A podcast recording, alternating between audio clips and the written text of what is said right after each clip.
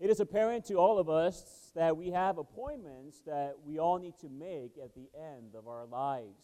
The Word of God says in Hebrews 9 27, and it is appointed unto man once to die, but after this, the judgment. Notice the words there it is appointed unto man once to die. You see, we have two appointments to be exact, I believe. First, we have an appointment with death, as the Bible says in Hebrews 9, like I quoted just a moment ago. And we have no power over death. And we considered that even last Sunday night, and that we could fight death, we could try to fight the grave. No, uh, of course, we're going to be bound to it, and that unexpected day will come to us, and we will have to make that appointment. And then, secondly, we have an appointment of judgment as well, the Bible says, and there are two ways to go. And uh, number one, we have the great white throne judgment. Those who do not receive Christ, the books will be opened, the Bible says in Revelation, and they will be judged according to their works. And not to be justified, but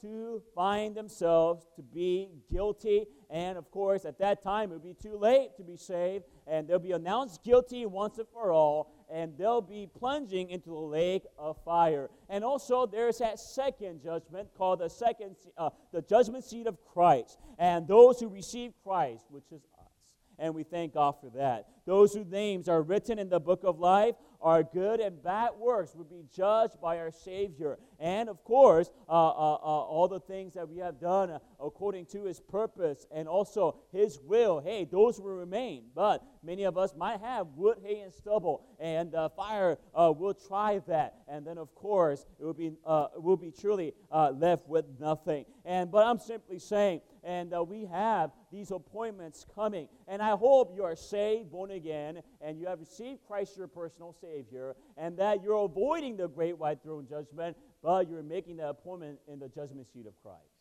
And that you have all received Jesus as your personal Savior. And if you have not done so, I encourage you to do that even tonight. And it's never too late to be saved. I think about our, how our days are counting down for those appointments. And it is Paul who wrote 2,000 years ago, Romans 13, verse 11. And that knowing the time, that now it is high time to awake out of sleep, for now is our salvation nearer than when we believe.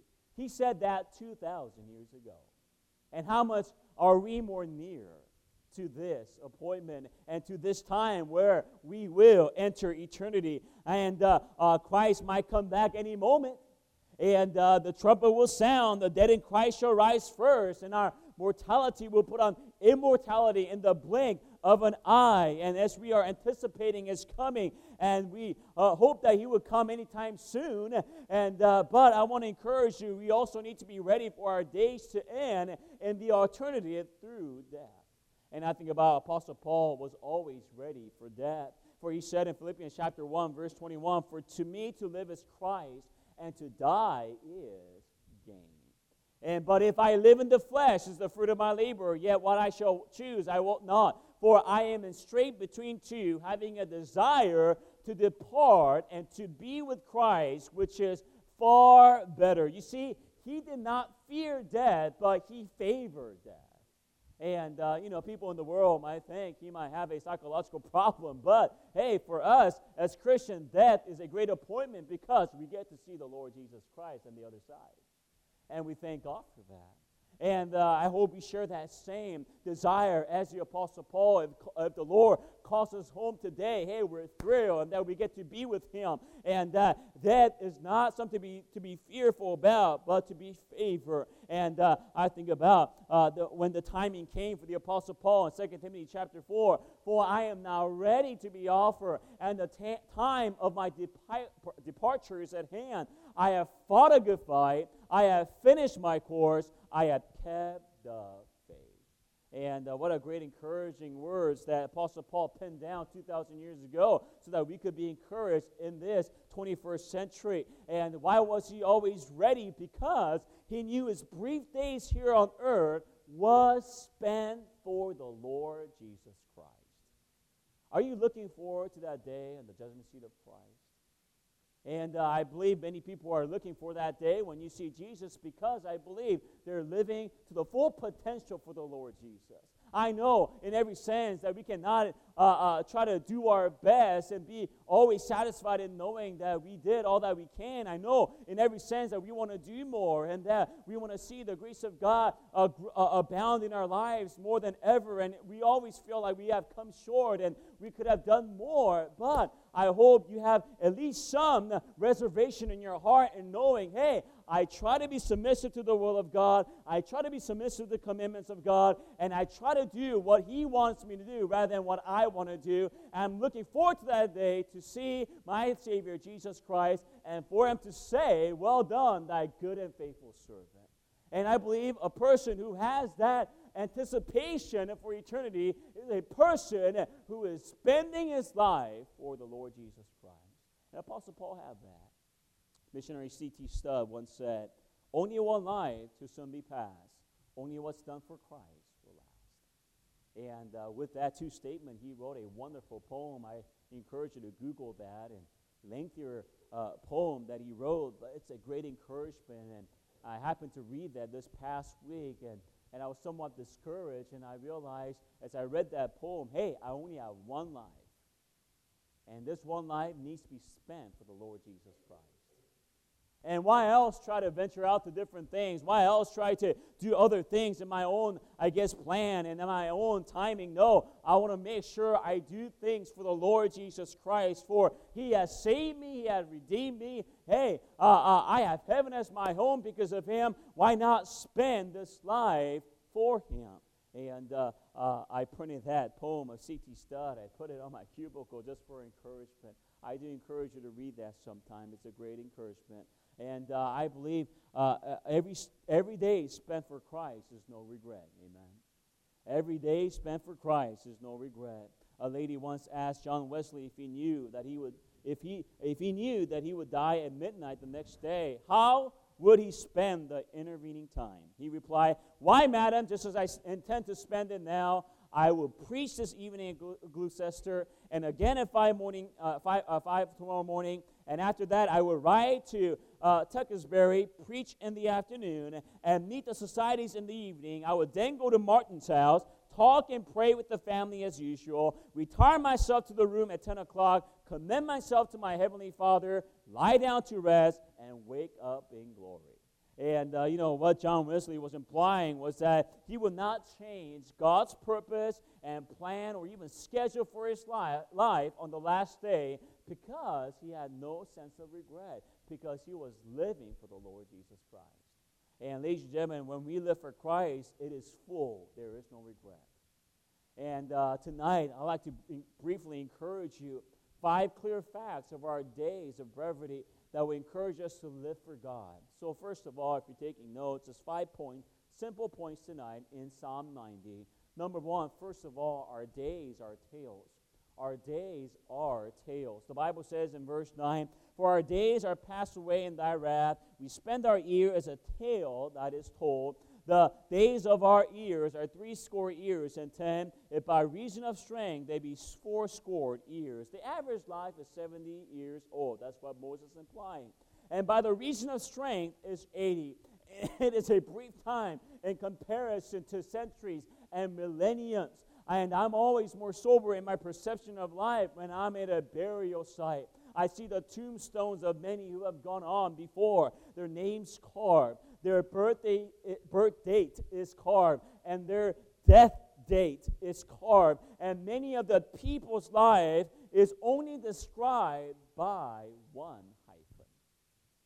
Someone was born and someone died, and their lives are just hyphens. And that's how my life will be described to a stranger who will pass by my tombstone one day if the Lord tarries his coming. Now we know that every, everyone's life is more than a description of a hyphen, but the Bible does compare it as a tale that is told. A tale is a brief story that is told, and our lives can be summarized as a tale. And with this in mind, as we recognize that it is a tale, I wonder what kind of tale it will be. And how will people describe you and I when we die? And how will people summarize our lives? How will people conclude our lives? How will people learn from our short story of life? a good, good question for all of us. Would they talk about our accomplishments or what Christ had accomplished through us? That's a big difference, my friend. And you could have all the accomplishments you want, and you could work for those goals. But I believe the greatest accomplishment is when Christ works in us and that Christ works through us. And uh, many people uh, tend to think that success is by what we gain and what we have and what we achieve in our own power. No, I believe the greatest success for every Christian is what God has done in their lives and what God is working in that inward man and how that inward man is renewed day by day. By the way, our accomplishments can always be outdone by somebody else. It will have less meaning because of that reason. But what Christ does in us, how he changes us, how he conforms us into his image, that is truly an accomplishment that no one can copy or duplicate or even do better. Oh, ladies and gentlemen, I'm just simply saying the greatest accomplishment in your life is what God has done in your life. I believe the greatest accomplishment in a person is who they were and, and what, not what they have done. The only person who can change and improve who we are, it is God. And thank God we're saved. God changed our lives. And then after we're saved, hey, God is continually changing us. And that is the greatest accomplishment. that is the memory you need to leave behind you, uh, uh, uh, behind you as you uh, uh, enter death to your children and to your grandchildren, who you were in the Lord Jesus Christ. Not how much money you made and not what kind of car you drove, what kind of success you had in your talent, but who you were in the Lord Jesus Christ.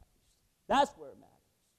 That man of God was full of grace. That man of God was forgiving. That man of God was uh, uh, loving. And that woman of God was patient. That woman of God was virtuous, submissive to, her, uh, submissive to her husband, and, and reared her children for the Lord. And, and that uh, uh, uh, person was always merciful to others, not gossiping, but always gracious. Hey, that is a great accomplishment. What God has changed in your life and how it comes out in your life, my friend.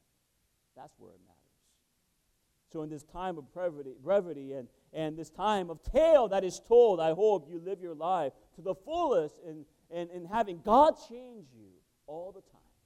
God change you all the time. And uh, Brother Weaver today, uh, as I was sitting with him at lunch, and he's enjoying that Korean soup, the spicy one, and he said, It's making my nose runny. and yes, sir, it does, doesn't it? And uh, I asked him, you know, do you have any advice for me as as you've been a pastor before and you've been in full-time ministry and he gave me statement after statement after statement like a military drill brother brooks said you got to do this you got to do that da, da, da. and uh, and he said this the numerical goal is not the important thing. He said the will of god is. And that touched my heart.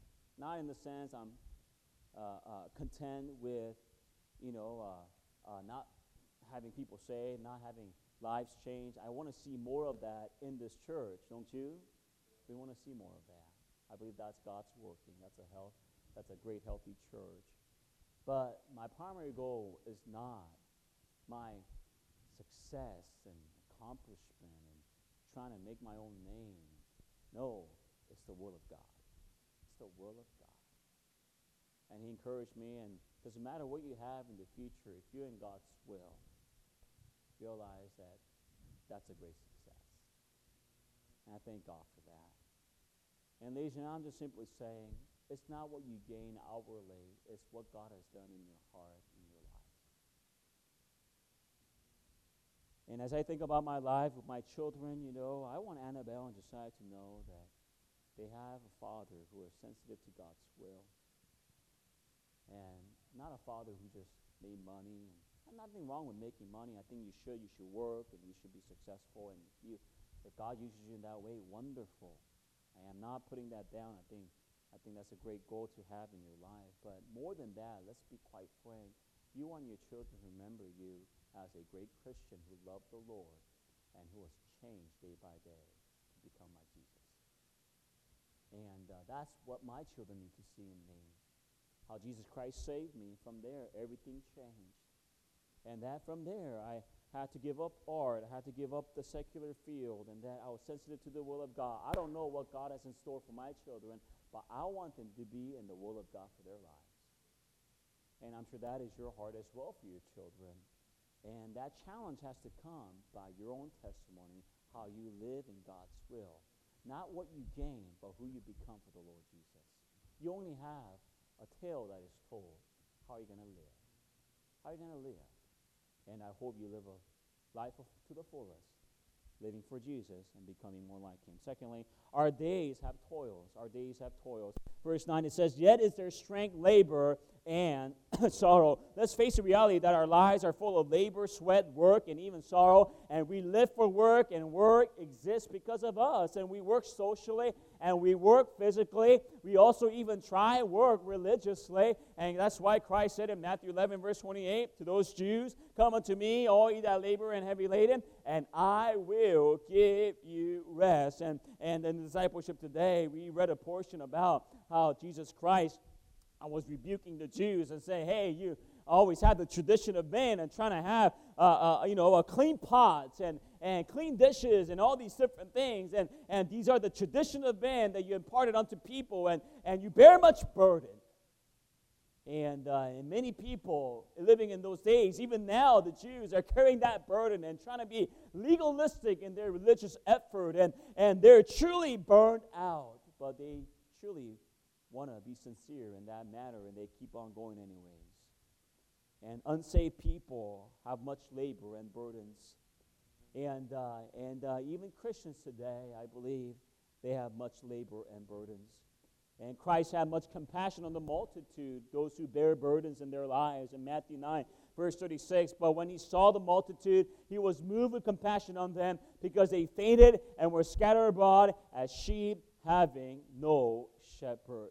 You see, a lot of people are fainting. Yes, they're working and they're providing for their family, and, and uh, even those unsaved people are working religiously, and, and they're truly burnt out day to day, and they're working and working and working. And Jesus Christ has compassion for those people. And you might, and as Christians tonight, hey, and we're to, to be honest with you, we're working a lot and we have full of labor and, and we're uh, always sweating and, and uh, we're also uh, reaping sorrow because of all the things we need to do.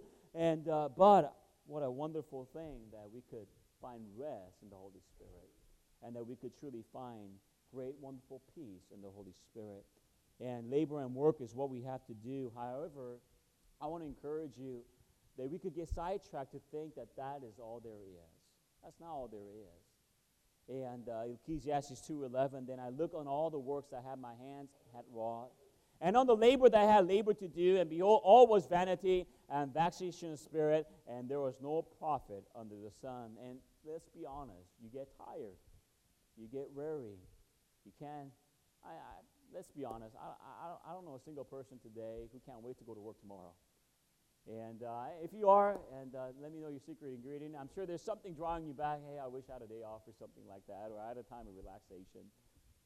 And I'm sure all of us have that feeling all the time, and you want to find some rest. And, and but you got to work anyways. You got to labor, and, and you got to do all these things. And I'm not, in any sense, putting down work. I think we need to do that. But as we work and labor and we get sidetracked and we think that's all there is and we get disappointed and, and we truly have the vexation of spirit and, and we get discouraged about life. But let's face it, my friend, there's a greater calling than that. The greater calling is to find rest in the Lord Jesus Christ, having that love, having that joy, having that peace, having that long suffering, having that gentleness, goodness, faith, and uh, uh, uh, meekness and temperance. Hey, there is a greater joy in that. And find yourself in the Holy Spirit. Be filled with Him and realize that even though as you're laboring, as you're working, there's a great, wonderful life that you should rejoice about, and you should be grateful for this time that God has given you. And don't be discouraged, my friend. And the other side of the note, you know, some are addicts to work and labor. I want to warn you that labor is not all there is in life. Realize that there should be uh, greater works than those, leading people to Christ and uh, mentoring others for Jesus Christ and loving others forgiving others, and giving toward others, giving toward mission, hey, those things will truly last. And whatever you work for in your labor, hey, you'll just simply put that down in this lifetime and you'll, you won't take it with you. But what you do for Jesus for all eternity and his people, you'll take it with you. And live for that. Don't be distracted by labor and work and toil that you have gained. Number three, our days are temporary. For it is soon cut off, we fly away.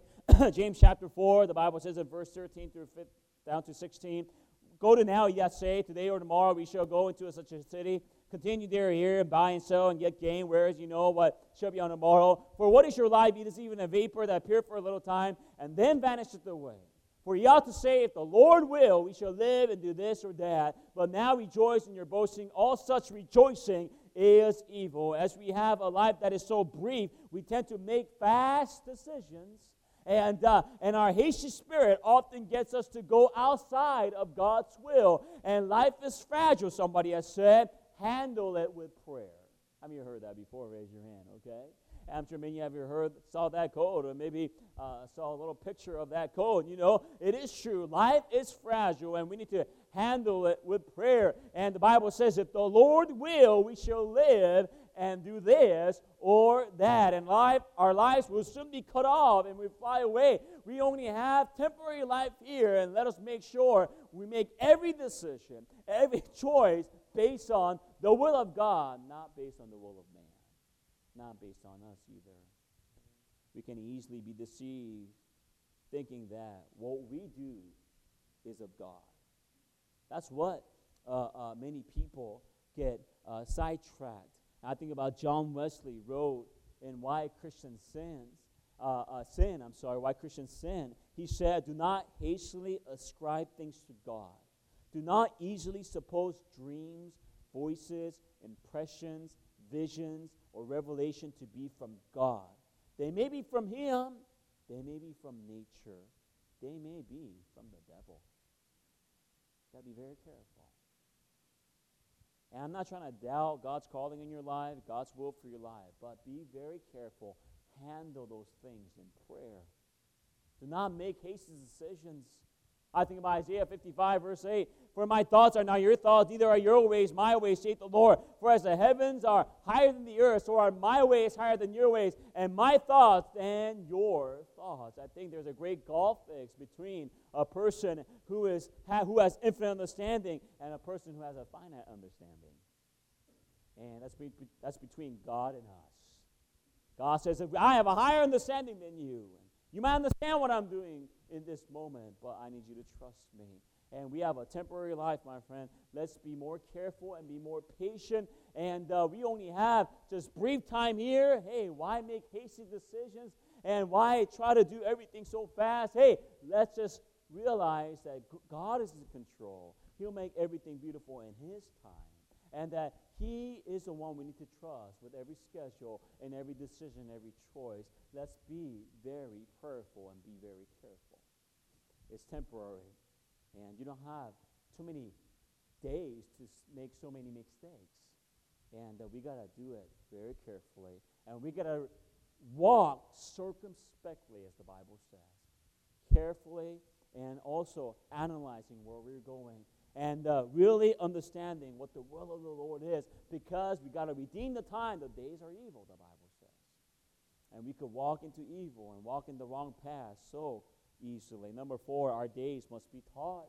Our days must be taught in verse 11, verse 12. Who knoweth the power of that anger, even according to that fear, so is our wrath. So teach us to number our days that we may apply our hearts unto wisdom. And uh, it's very clear as much as we have this time of uh, brevity and this time of uh, uh, that is like a vapor that appeared for a little time and then vanishes away. Hey, we got to count our days in wisdom. We got to teach ourselves and we got to get to know the Word of God and we got to memorize the Scripture and really uh, uh, put it, uh, hide it in our hearts so that we may not sin against Him. And we got to be carefully walking in his wisdom today. I think about James chapter 1, verse 5. If any of you lack wisdom, let him ask of God that give it to all men liberally. I like that. You know, God's not partial in his wisdom.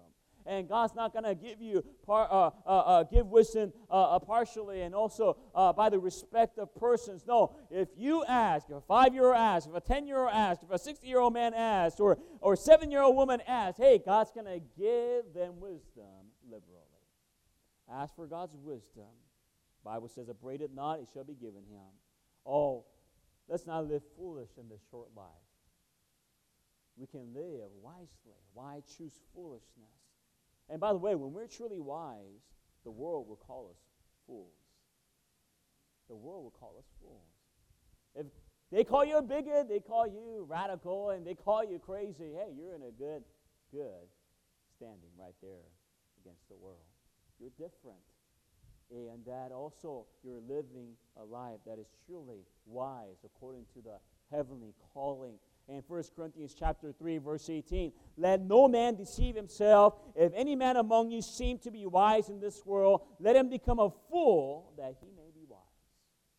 And don't be so uh, uh, uh, wise in this world that you are always mixing in with the world. No the bible says hey become a fool become a person who is different we should not be taught by the world by the way but we should be taught by the lord if there's a conflict, God is wise and men are fools, God's people say.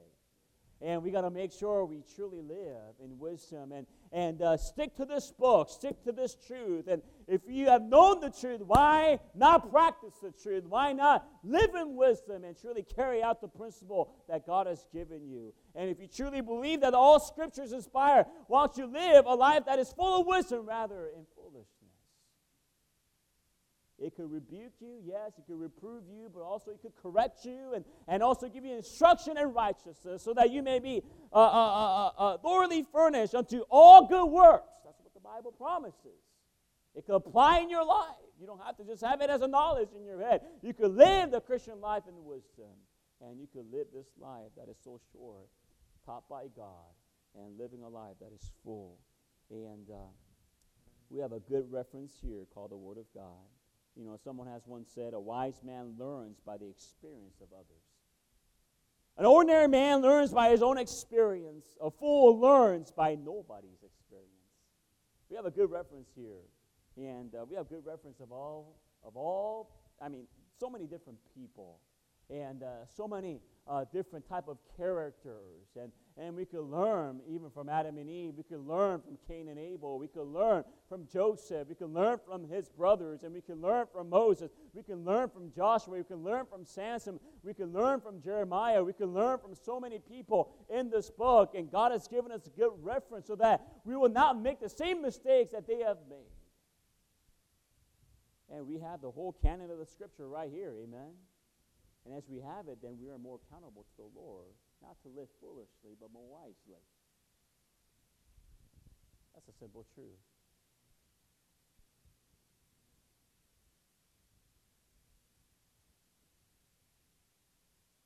So, with that in mind, number five, I'm finished. Our days are complete in His tender mercy. The Bible says, Return, O Lord, how long, and let it repent thee concerning thy servant. O satisfy us early with thy mercy, that we may rejoice and be glad all our days. Make us glad according to the days wherein thou hast afflicted us, and the years wherein we have sinned evil. According to Psalm 136, his mercy endureth for how long?